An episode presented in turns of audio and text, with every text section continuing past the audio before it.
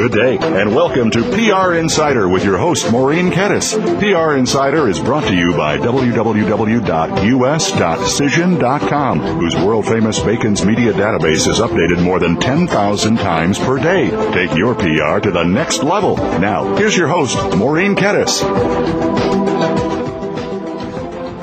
Welcome to PR Insider. I'm your host, Maureen Kettis, and this is our first show of 2009. And um, I have great news. We just got picked up for another 13 episodes from our incredibly generous and smart sponsor, Cision. Visit their website, www.cision.com. And they're smart because what Cision is doing by sponsoring the show is a form of social media that's um, really at the forefront of, of PR in today's climate, which we'll explain in a minute. So before we begin and introduce our guests, mark your calendars now Due to high ratings, we've been moved to Fridays and will start airing every Friday beginning January 16th. So there's no show next Tuesday. Instead, tune in on Friday, January 16, 9 to 10 a.m. Pacific, 12 noon Eastern on Voice America Radio Network's Business Channel. Thank you for tuning in, everybody. Uh, for the future, we do take call-ins and emailed questions, so email me now. Go to prinsider.biz to learn more. And don't forget to sign up for email alerts. And don't forget also that you can always get archived episodes on Voice America's website or prinsider.biz. And we give away prizes. So we've got an incredible lineup today. Today's episode was titled The Secrets of Social Marketing. Um, uh, but another title I thought could have been something like Socializing with the Rockin' Internet Guys. But my producer shot me down on that one. Today's episode features Paul Gillin from com, and David Meerman Scott at www.davidmeerscott.com. Who are they? Simply the most social guys I know, social media guys, and I thought it was high time we talked to some real men about their social life because we talked to mommies and mommy bloggers and Paul Gillin is a writer and content marketing consultant specializing in technology and new media. He was founding editor in chief of TechTarget, one of the most successful internet media companies. And previously, he was editor in chief and executive editor of Computer World, where he received more than 100 editorial awards during his tenure. And his um, award winning book, The New Influencers, New Influencers, chronicles the changes in markets being driven by the new breed of bloggers and podcasters. And his latest book, Secrets of Social Media Marketing, uh, was just published. He's also a research fellow at the Society for New Communications Research. And his website, again, is gillin.com. Second guest, David Meerman Scott. You can find him at davidmeermanscott.com. He worked in the online news and information business. Uh, he held executive positions in an electronics information division of Knight Ridder at the time one of the world's largest newspaper companies. In 1995, he joined Desktop Data, which became NewsEdge Corp. Uh, he was vice president of marketing at NewsEdge until 2002, and he developed a one-day seminar called The New Rules of Marketing, which is taught to corporate groups around the world. And he's the author of several books, Tuned In, The New Rules of Marketing and PR, and Cashing In with Content. Paul and David, welcome. It's great Paul. to be Thank here, you, Maureen. Thank you. So just tell me, just tell our listeners quickly um, how you know each other, how you guys know each other, because it's a social world out there, but it's all online. So how do you know each other, and how have you interacted in the past? I guess I'll take that one uh, because I, I had originally looked up David. I was writing a book, uh, The New Influencers, and I was looking for people who had initiated successful viral marketing campaigns, and I was trolling through a site called Marketing Sherpa, which has some great um, some great case studies on it, and I came across uh, David, who's viral marketing ebook had been uh, had been I think their their top case of 2005 or 2006 and I discovered that David lived not too far away from me so uh tracked him down and we uh, met for lunch. At that point we had no idea that we were going to wind up uh on the same speaking circuit in in the same market. Right, and so, but you know, it's it's it's you do do take different tacks, and you do have you know different different angles that you work, but it's but it's uh, it's such a new world. You know, I, what I was surprised about and maybe David, you can answer this one, is um, when my producer first uh, proposed to me that I have social media guys on, I pictured 25, 35 year old guys. And then I pulled up your pictures, and, and you know, you guys are very uh, handsome and, and we well look, kept, but we not look in our chickens. don't you think? and I was and I was surprised by um, uh, the seniority now that you know that social media has has advanced to where it's people are not so young. So can we talk about that a little bit? I mean, what is the age and? Yeah, I mean this, and this is David. Um, in my, in my experience, uh, the younger crowd tends to be really really good at the technology aspects you know they know their way around the keyboards and they know HTML and they you know they can set up a blog in 10 seconds or less. Um, but what Paul and I both have um, is is both of us have worked um, as working journalists and have worked for media companies.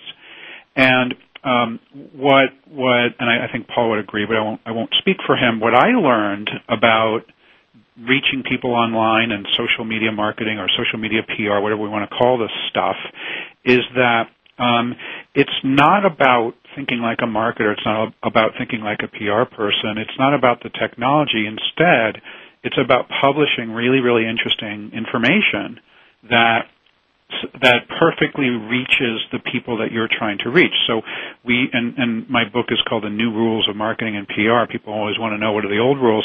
The old rules are that you either had to um, buy access to the media through advertising, or you had to beg the media for access through public relations uh, and media relations. And the new rule is that you just publish information yourself. I mean, how liberating is that?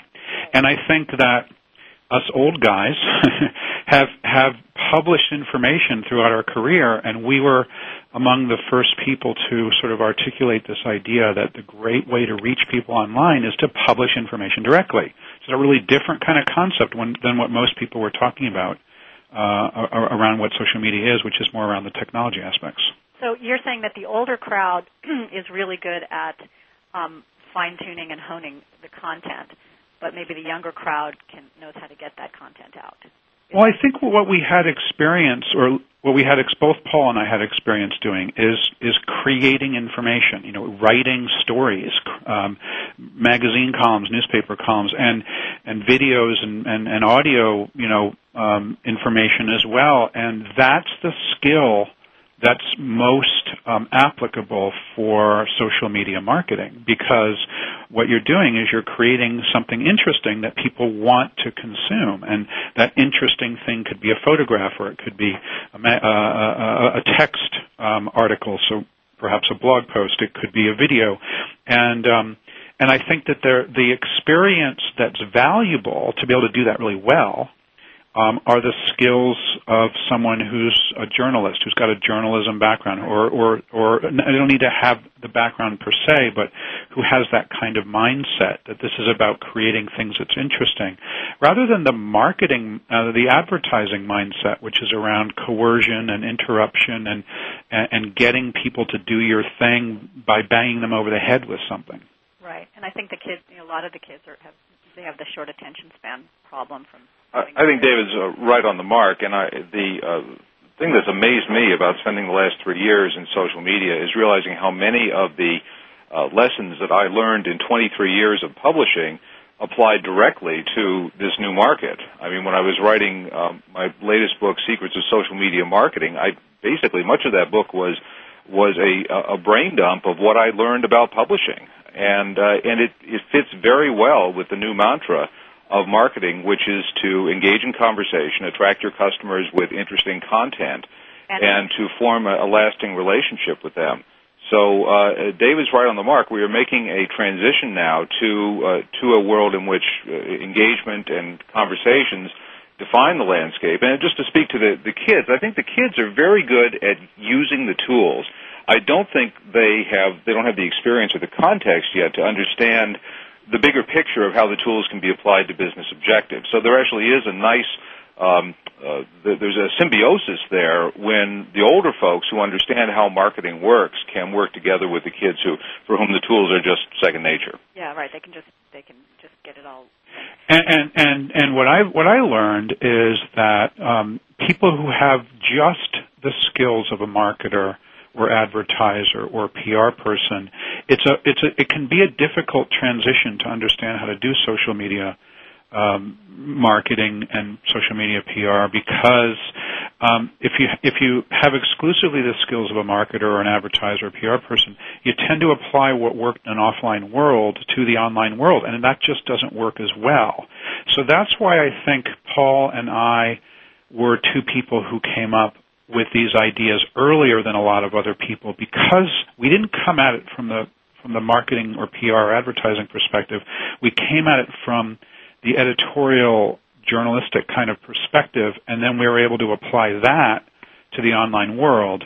And that's why I think a lot of people who came from the sort of Madison Avenue background and applied their skills to the online world, basically it's not working. And they're all about, you know, fancy banner ads and things like that, which just don't work so well.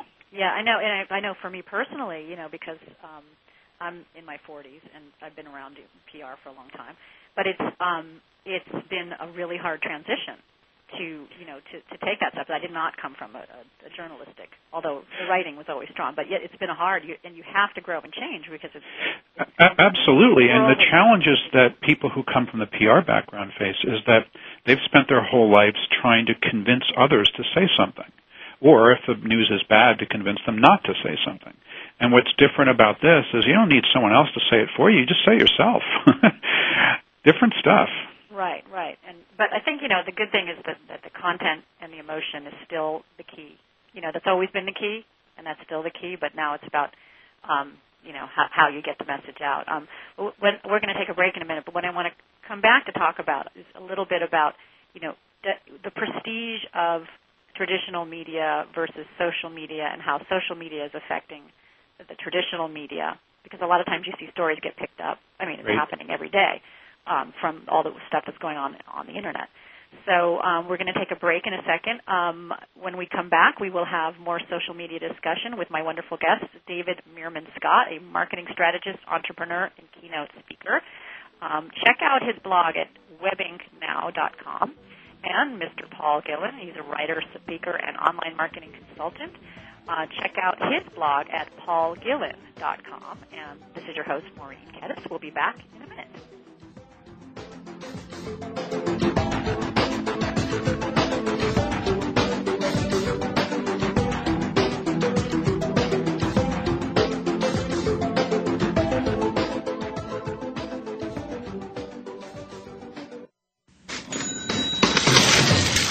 we talk about is money. Call us toll free 866 472 5790 and talk to the experts. We talk money all the time. Voice America Business.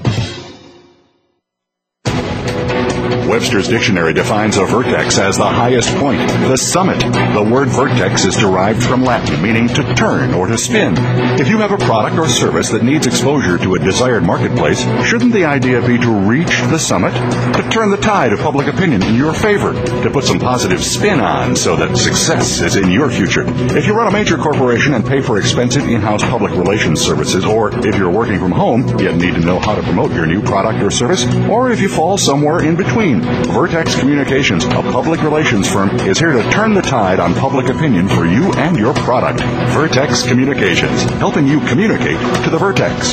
Contact Vertex Communications at vertexpr.com to get an honest, straightforward assessment of your PR profile and a plan that will work for you, not against you. That's V-E-R-T-E-X P-R dot com. Communicate to the Vertex.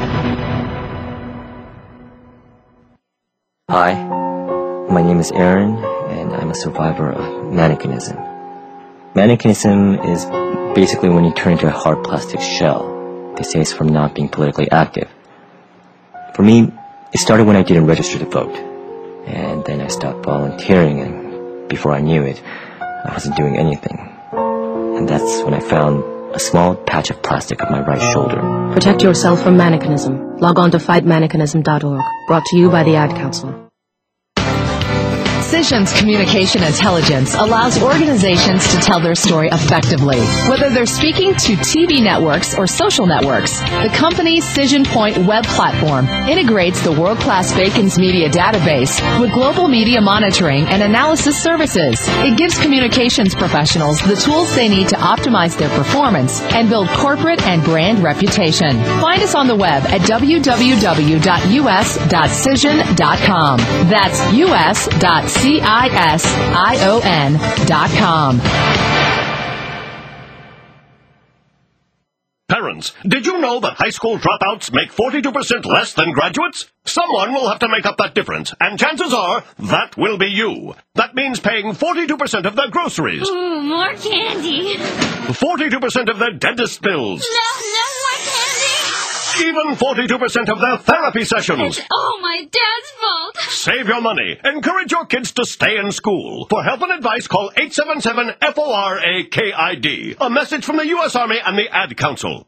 The Internet's only all business and financial radio network, Voice America Business.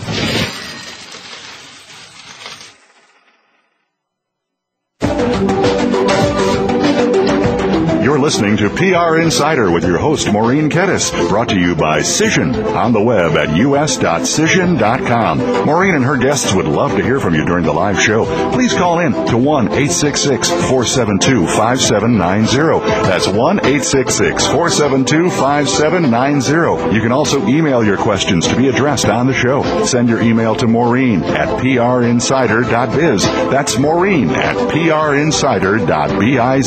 Now, back to the show. Welcome back to PR Insider. We are sponsored by Cision. Don't forget to visit their website, us.cision.com. I'm your host, Maureen Kettis. We've been talking with David Meerman Scott. Don't forget to leave. Don't uh, forget to uh, put the Meerman in there to differentiate him from a lot of other David Scotts.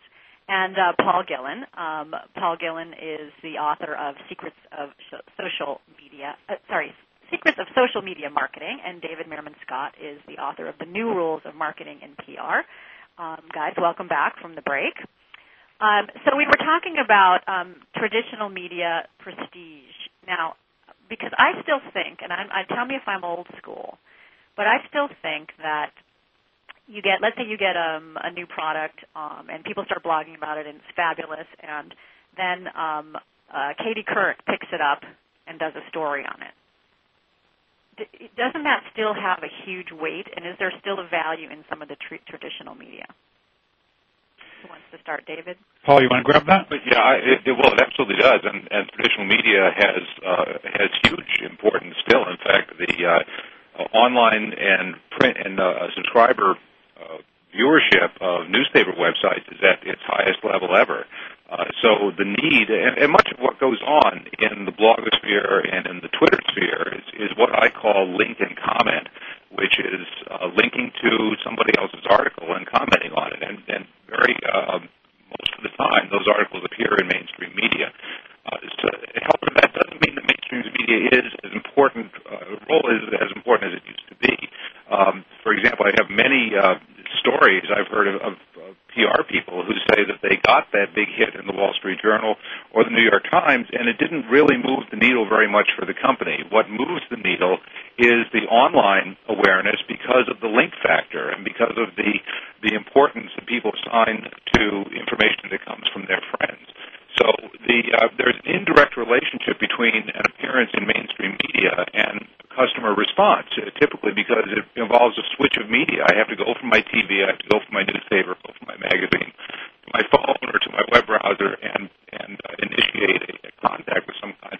Online, that's immediate, and online, the playing field is flattened because, as far as Google is concerned, your blog can be more important than New York Times, uh, depending on the keywords that matter to you.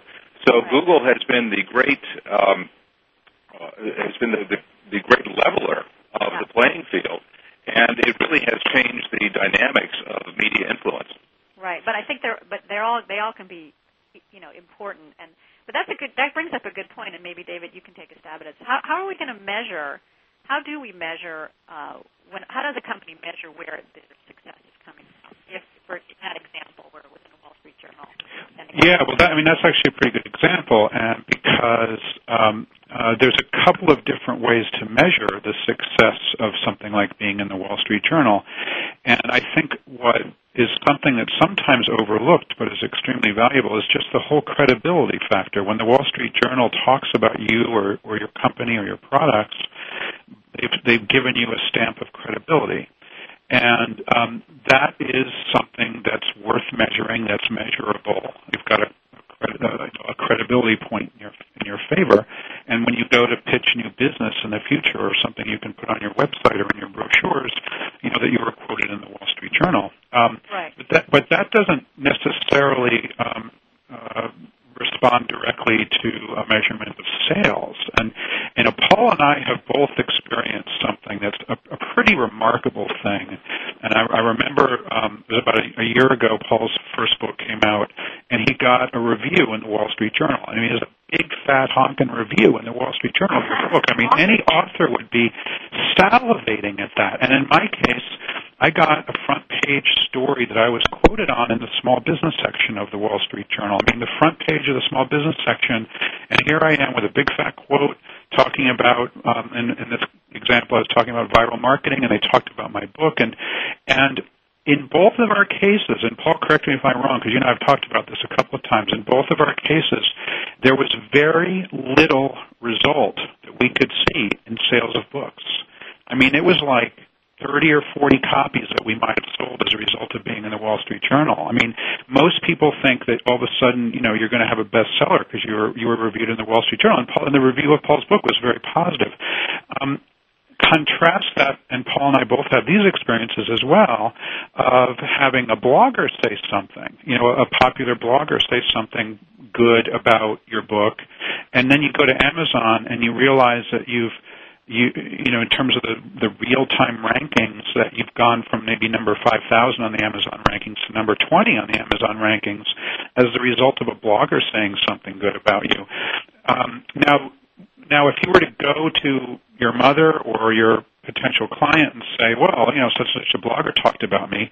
Well, that's not very interesting. But to say the New York, uh, the Wall Street Journal just reviewed my book and it was a very positive review. Now that is something on the credibility side. So there's a two very, very different forms of measurement. I want both.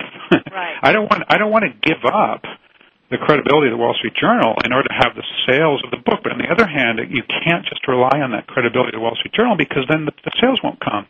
It, it's been proven time and time again that, that mainstream media doesn't necessarily result in sales. I mean, there's obvious exception in the case of books of someone like Oprah, but um, I mean, I don't know if you have anything to add to that, Paul, but I remember yeah, distinctly I, when that review came out. I was like, "Oh my God, Gillin got this great review," and I went over to Amazon. I was like sitting there in the same place it was the day before. Uh, yeah, there was about two weeks. It, it uh, the review helped sales for about two weeks, and then they dropped right back down. And what really has kept uh, the, sales of my book steady over the last year has been lots and lots of blogger and podcaster and uh, programs like this. Uh, you know, I never turn down an opportunity to do programs like this because that's what is what has really done it.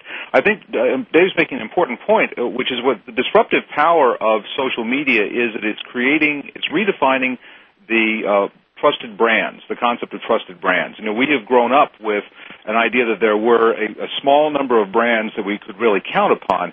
And uh, with all of these people now able to publish for themselves, there are new trusted brands emerging. Only they may have names like Michael Arrington or, or Robert Scoble or, or David Meerman Scott, people that uh, otherwise would not have had the visibility uh, in the past because they had to go through a media gatekeeper are now able to go around the gatekeeper and publish directly. And as a result, these new trusted brands are emerging, and in certain contexts, they can have more influence than the traditional brands we've had for many years. Right, and and um, you know they become like it's sort of like the difference of a friend recommending something, and then or you reading it in a newspaper. But I think like the old advertising used to work, you know, where there was a an ad on the bus stop, and then there was an ad in the subway, and then there was a TV ad, and finally the TV ad made you go to the store and buy the product. I mean, I think in this same case, you might see something in the Wall Street Journal, but not actually go buy the book until your friend online, your social media connect, recommends it, and you go, oh, so and so liked it. Well, then I'm going to go buy it.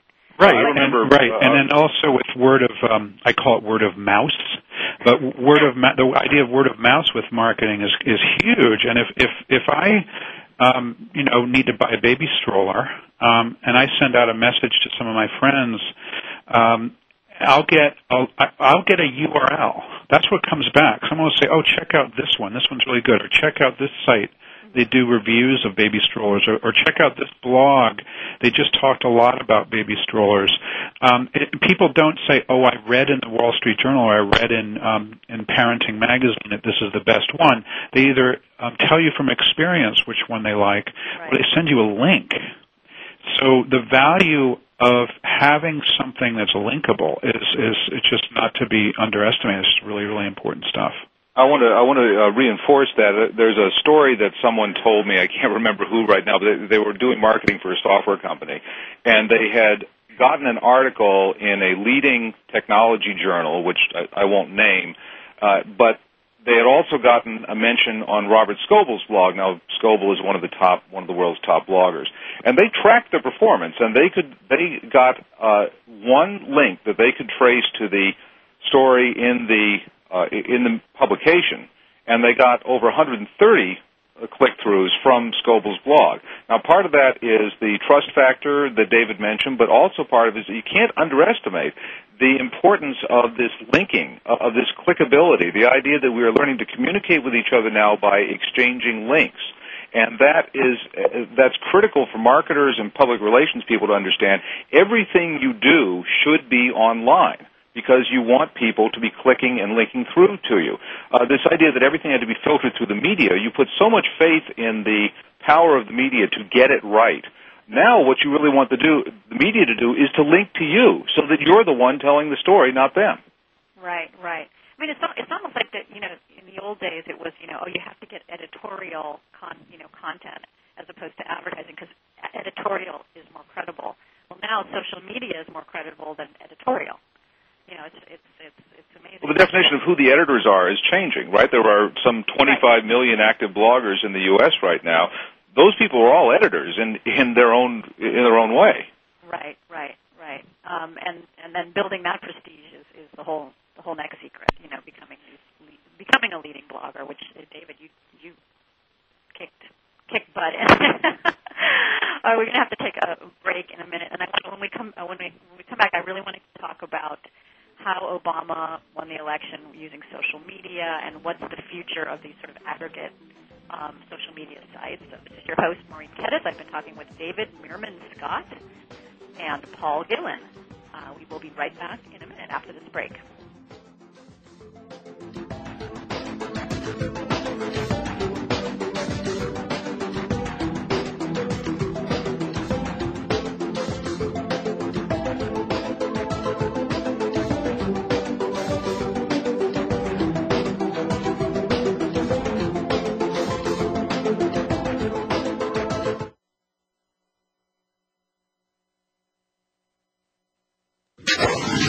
Sell, buy, buy, sell. All we talk about is money.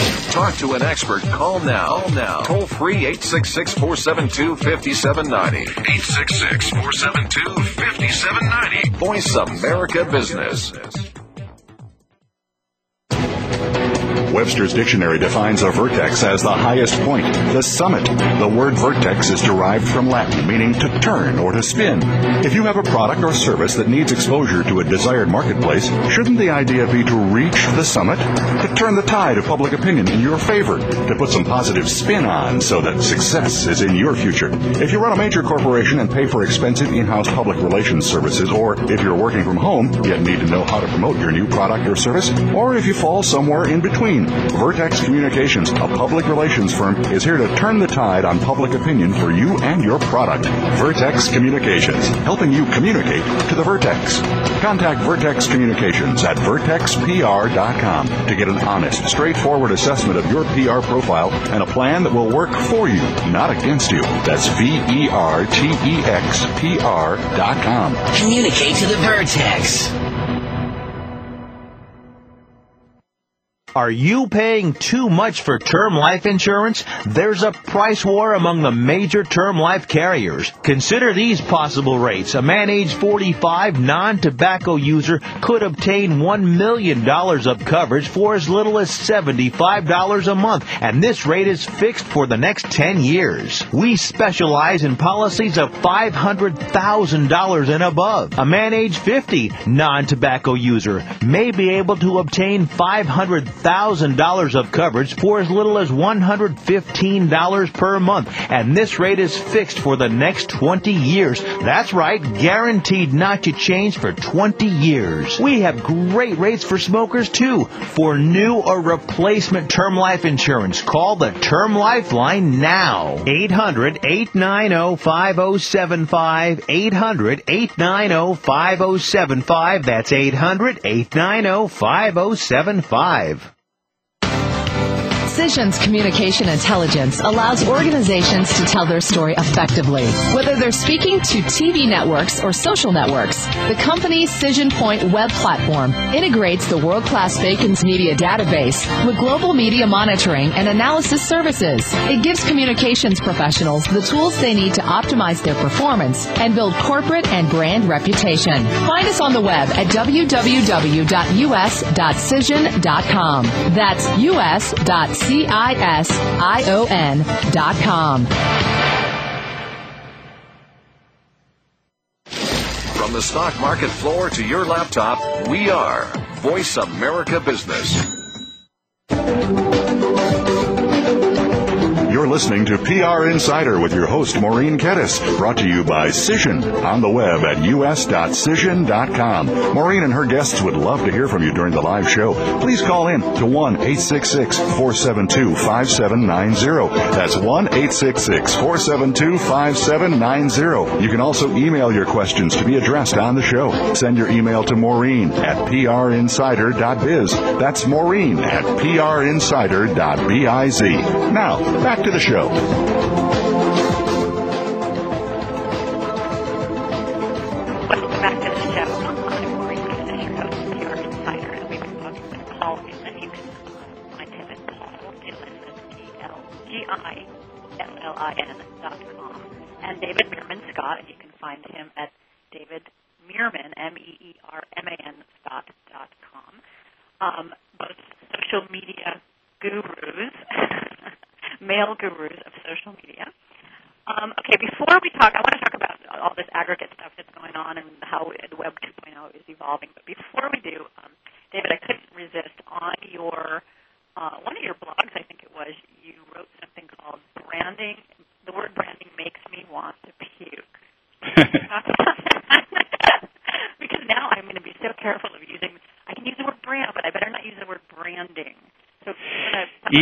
You know, it's the idea um, that you can have an outward manifestation like logos and colors and whatnot, and and and and people were so focused on that for so many years as being really important. This idea of branding, and that's what advertising agencies all of a sudden started to sell is this idea of branding, and um, I, I think it just makes people crazy because uh, CEOs then think that marketing and communications is really wishy-washy because we talk about these nebulous things like branding, and it's it's just sort of gets everybody silly. so you're saying it's not, it doesn't. Well, I mean, branding is important. Are you saying it's not important at all? I mean, the, the it, it all comes down to your definition of branding. Um, I mean, I, in my definition a brand, a company's brand is whatever its um, customers, partners, potential customers, employees says it is. Um, I think that you can influence that in a in a whole number of ways, um, but to focus obsessively on the outward manifestation of a brand is something that um, that a lot of CEOs have come to really not respect because all these agencies will come in and say, "Oh, we got to work on your brand," and they sell them, you know, quarter million dollar logo makeovers. Right, right. And and I think that that has given marketing and communications a bad name, which is why I I really try to avoid that word. I really try to avoid talking about it, and um, and whenever I'm with an executive, I, I never go near that aspect of, of things. Okay. Because I, I really just think of marketing as simply as as logos. Yeah. A good example of that is Southwest Airlines. Uh, you know, I'm having a little bit of a technical difficulty. Um, it's a little bit of static, so for people who are still listening, I appreciate you um, plowing through it. The network has just sent me an IM saying that they are working on it. Um, okay, so let's talk about, and of course, right when I say it, it gets better. It's like calling the doctor when you're sick, and then you feel better. Um, I want to talk first about Obama, and and I heard today on the news that he's no longer twittering. So um, he was hacked. Yeah, his Twitter was hacked, but um, so he can't Twitter, which is really, you know, I need a president who twitters. I don't know about you, but um, tell me what you think about, um, you know, how Obama used social networking. What was your just your your gut feeling and and and what did it mean well, to you? The, the uh, what Obama did, uh, he remarkable. This is the first campaign I think that really got it right with with social media. Uh, he had over two million uh, contacts through his Facebook, uh, Twitter, uh, MySpace, and uh, importantly, I think there were a dozen vertical social networks that he was a member of, uh, and it, it, he uh, acquired over two million of followers or friends through these various activities, and I think that the campaign looked at each of those people had a magnifying effect because someone who volunteers to be a friend, who chooses to be your friend, is uh, you know that's what you would call a hot lead. That's someone who is going to take your message and spread it to others. So they saw these two million people as a conduit with potentially each one of them uh, to to ten of their friends. So, uh, remarkable job of, of working at a grassroots level. Uh, two other things I want to say about that. One is that uh, David said earlier, you are the media, and that absolutely is the, this case now. You know, uh, political campaigns have always been built around the 30 second spot, and the event was always, uh, the event didn't start until the media showed up. What the Obama campaign did is they were broadcasting all the time. So anytime the candidate wanted. They would put out a Twitter message, they'd post a video, they'd answer a question. Uh, they were always broadcasting. They didn't wait for the media to deliver the message for them. Secondly, is these dozen vertical social networks he was on. They were things like there was an Asian network, a couple of Hispanic, uh, Spanish language networks.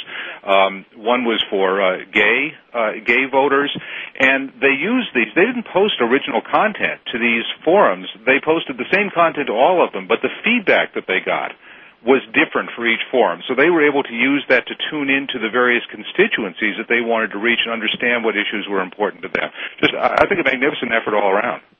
The other thing that's um, often overlooked about um, the whole Obama campaign and social media is the idea that um, we as voters, collectively we, um, look to people who can lead us and also a little bit to people who are like us. I mean, remember famously, um, George Bush um, and his campaign used that silly line, "Who would you rather have a beer with?" Um, and, and and well, he was appealing to people in the Midwest who you know drink a lot of beer and watch football games and whatnot, and they would vote for George Bush. But what what Obama did that was so interesting was he made it he made it known subtly, or his campaign made it known subtly that he is wired. He's plugged in. He uses a BlackBerry. He was photographed with a BlackBerry in his hand a number of different times. You could become his friend on Facebook. You could follow his Twitter feed, and by definition he's saying to hund- uh, you know hundreds of millions of people, "I'm just like you." Right. You know, I'm not I'm not some closeted politician in a glass office somewhere, um, like John McCain, who famously said that he doesn't know how to use a computer. No, I'm I'm somebody who's who's with it and doing this stuff, and I think people were ready to vote for a, a president who is online just like they are, and that, that's a huge number of people Yes, yes, and, and accessible and and it, it just speaks to everything. You know, demographically, you know, finding out what people's needs are and the accessibility of it, um, and also being the first to get your message out. I mean, there's some credibility to being the first guy to get the message out as opposed to seeing it on the news. If if you see it on the news, you go, "Yeah, Obama already told me about that."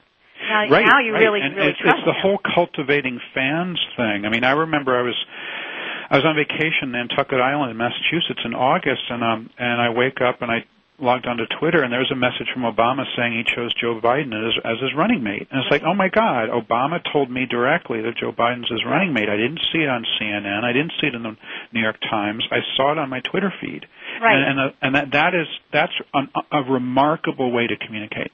Right, you feel like you know the person. It's much. It takes the barriers off. It puts us all on a level playing field, including him, which makes him accessible, reachable, and more trustworthy. And why would you want somebody else to tell your story? I mean, what Right. David's describing is Right, he's you going control the directly to the voters. Why would you want the media to tell your story when you when you can tell it better? Right, and you control the message. You know, which is the key. The key. Exactly. So let's talk about. Um, we're going to have to go to the third break in four minutes, but I want to start talking about, and I'm sure we'll continue after break, is what's going on with this, um, you know, Web 2.0, how it's going to be evolving, and this Google Friend and this Power.com, all this aggregating of all the social networks. What what is what's happening? What's where are we going with all this? Because it's it's almost too much. We I get overwhelmed at the Facebook and the LinkedIn and the Twitter, and it's just like I need some kind of aggregate. And I think that's where it's going. Am I wrong? You will see. I think that the dominant trend of the next two years will be efforts to harmonize all of these social networks because it is out of control right now. You are you could have different logins, different profiles on each social network, and nobody can keep up with all that. The question is, who is going to make it happen? And I would have to give Google the front runner status right now. Uh, Google is essentially trying to convert the entire internet into a big social network. And uh, they have, uh, you know, they have the the throw weight, I think, to do that. But we're going to come out of this. OpenID is sort of a, a first iteration of that, but I think we're going to come out of this with a much more um, coherent approach to unifying our various profiles and controlling access to profiles so that we can selectively reveal information uh, about ourselves to, to the people we want to see it. Uh, is a mess right now, and, and a lot of work is going on to try to straighten it out. It is a mess. It's it's like you you can't keep up. Every day I'm tr- I'm finding new things that I you know people are using as sort of their vernacular, and I haven't heard of it yet.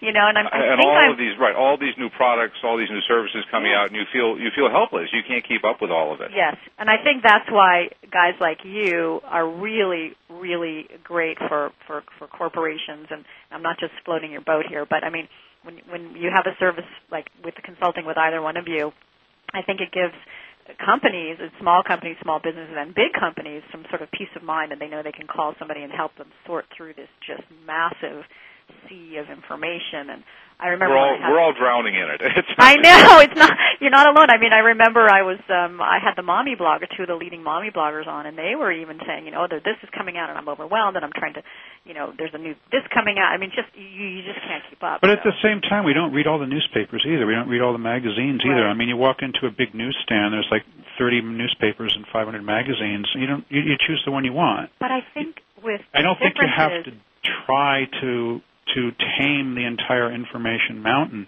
That's You true. pick what works for you and don't do other things, and that's perfectly fine. Right, but it's Nothing wrong with that.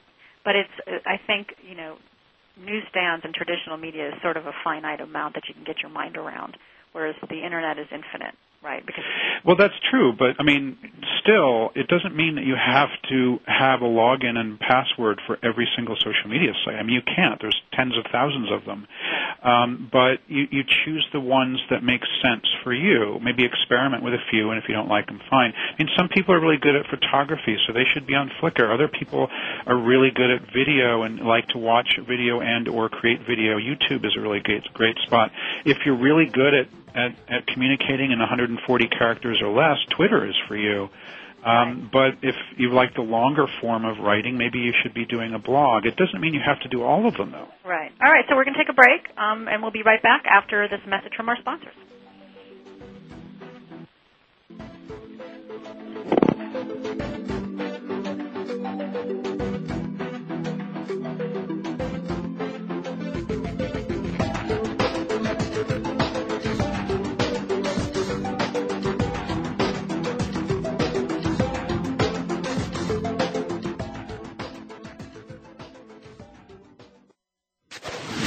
Sell, buy, buy, sell. All we talk about is money. Talk to an expert. Call now. Now. Toll free 866 472 5790. 866 472 5790. Voice America Business.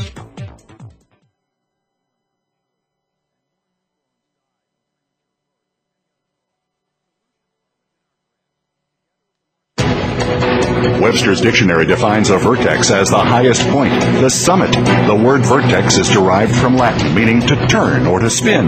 If you have a product or service that needs exposure to a desired marketplace, shouldn't the idea be to reach the summit? To turn the tide of public opinion in your favor?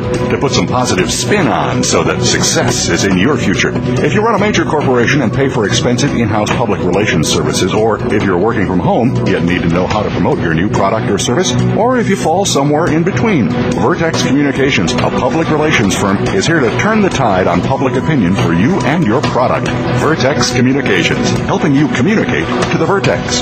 Contact Vertex Communications at vertexpr.com to get an honest, straightforward assessment of your PR profile and a plan that will work for you, not against you. That's V E R T E X P R dot com. Communicate to the Vertex. Looking for a good time? We've got a show that will give you a wild ride. This show will make you feel good, and it's not even bad for you. You need your time to let loose. It's time for a feel good party. Pull up to the computer, mix yourself a drink, and turn up the speakers. Happy hour is here. Every Tuesday at 5 p.m. Pacific, 8 p.m. Eastern. It's called the biggest radio show in the world. Hosted by international personality and pundit, Michael DeMarco. You don't know what's coming next. The biggest radio show in the world on Voice America. Cision's communication intelligence allows organizations to tell their story effectively. Whether they're speaking to TV networks or social networks, the company's Cision Point web platform integrates the world-class Bacon's media database with global media monitoring and analysis services. It gives communications professionals the tools they need to optimize their performance and build corporate and brand reputation. Find us on the web at www.us.cision.com. That's us.cision.com. C-I-S-I-O-N dot com. The bottom line in business. Voice America Business.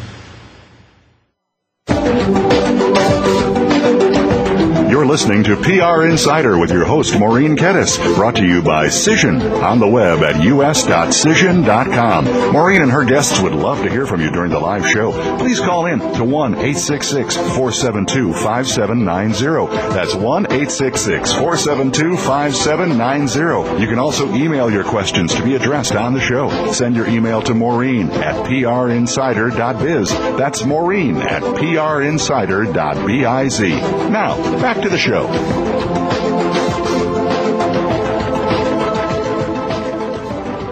Welcome back again to PR Insider. I'm your host, Maureen Kettis. We are sponsored by Cision. If you missed any of our show, go to prinsider.biz, and um, we are archived. We're on demand 24 7.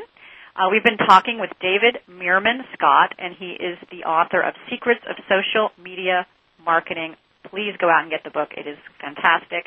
And um, I'm sorry, Paul Gillin. Did I say did I say David Uh, Meerman yeah, mine is Secrets of Social Media Marketing. I'm Marketing. sorry, so sorry. Paul Gillin, author of Secrets of Social Media Marketing, and David Meerman Scott, author of The New Rules of Marketing. Two must-have books for anybody that uh, is in any kind of promotion, advertising, or um, social media.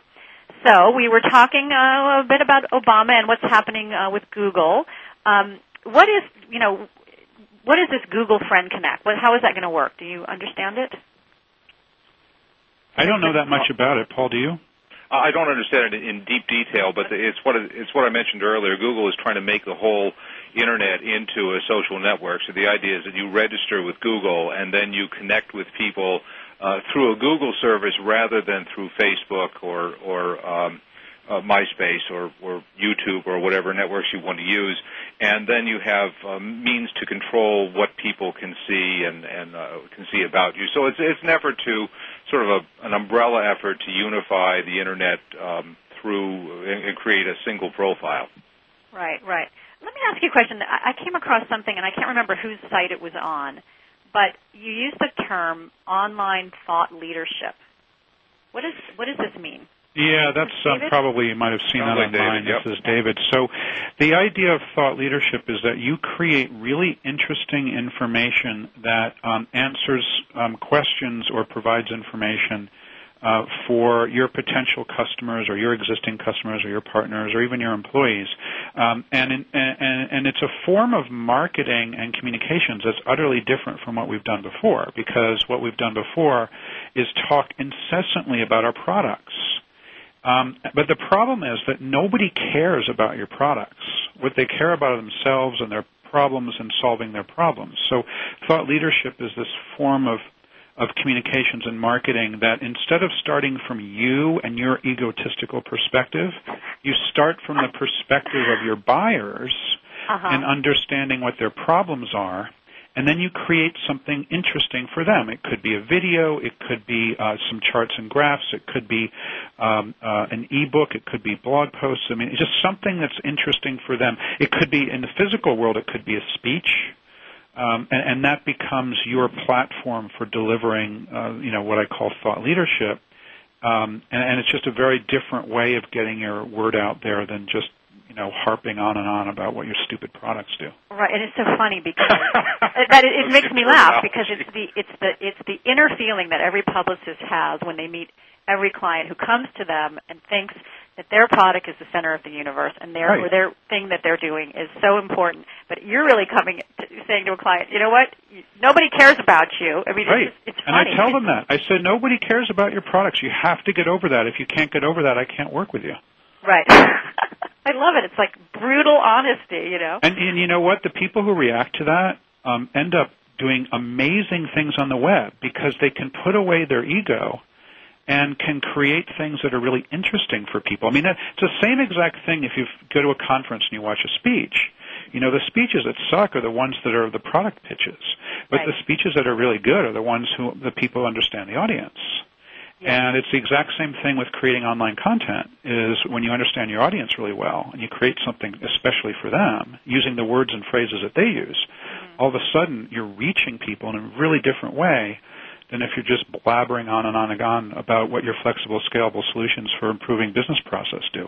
Right. It's just amazing to me too. If you think about it, it all comes down to emotion, and it, it's it, it's so you know the the internet and, and and type pads are so sort of cold calculating hardware, you know. But but um, it all really has has come down in the last you know ten years to the emotion of people. So really, the the computers have brought out emotion in us. I think it's kind of an interesting topic, and it's also come at a time when you know we're starting to be able to read minds with brain scans and. I mean, I think Ooh, that was creepy. Did you see that? Yes, I mean, I think the future is going to be very interesting because maybe you know someday we'll have computers that can read our minds, but we'll have to get to that on another show. There's an so how do we? made there. I want, to, I want to ask a question of Paul. How do we get someone to buy something from using social media? I mean, how do we actually convert an audience to make an actual purchase? You know, how does that? I know there must be lots of ways of you know directly or indirectly but how do, how how we actually you know so, somebody who says oh you know I want to I want to use social media and I'm yes I'm going to listen to you David and I'm going to get into the emotion of my buyer and I'm not going to be egotistical about my product but but how do I actually but in the in the on their secret is that they really do want to sell their product. How do we get Well, you, you know, there's it's common uh, commonly understood that uh, repeat customers that the, uh, the the easiest and cheapest way to expand your business is to sell more to your existing customers. So if you have a relationship with people, they are and they trust you. Uh, and they're getting value from that relationship, they're much more likely to buy, and that may be whether you uh, whether you actually overtly ask them to buy something, or even better is when they request something. And I liken that uh, I liken social media to a cocktail party conversation, where uh, if you're having a conversation with somebody at a cocktail party and someone barges up to you and starts trying to sell you insurance, you're probably not open to that person. You engage in a conversation with that person, you talk for 20 minutes, 30 minutes, and then they happen to mention that they're in the insurance business, uh, you've got a trusted relationship. And if you happen to be looking for insurance at that point, you're much more likely to do business with that person. Right. So I think that it starts, ideally, it's a demand pull scenario rather than a push scenario. And as David said earlier, marketers have been trained to push, but a, uh, a much more uh, productive sales environment is one where the customer is pulling. Right, right, right. Wow, it's just a whole whole shift. Um, so I uh, tell our listeners because we only have a couple minutes left about um, how they can utilize your services as consultants. David, you want to start? Paul or Paul? I don't care.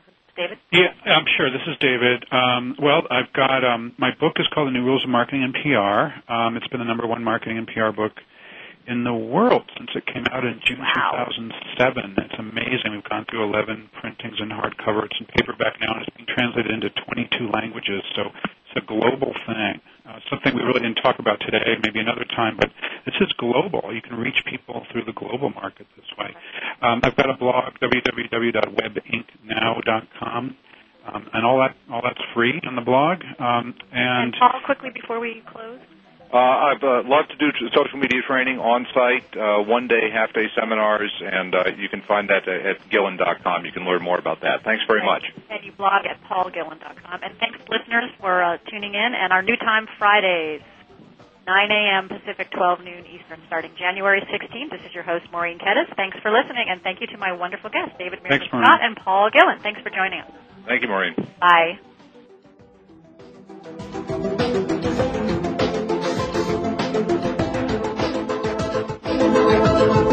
Thanks again for listening to PR Insider with your host, Maureen Kettis. PR Insider is brought to you by Cision, helping communications experts navigate the sea of social media. Visit them on the web at us.cision.com. And make sure you join us again next Tuesday at noon Eastern Time, 9 a.m. Pacific on the Voice America Business Network. And have a great week.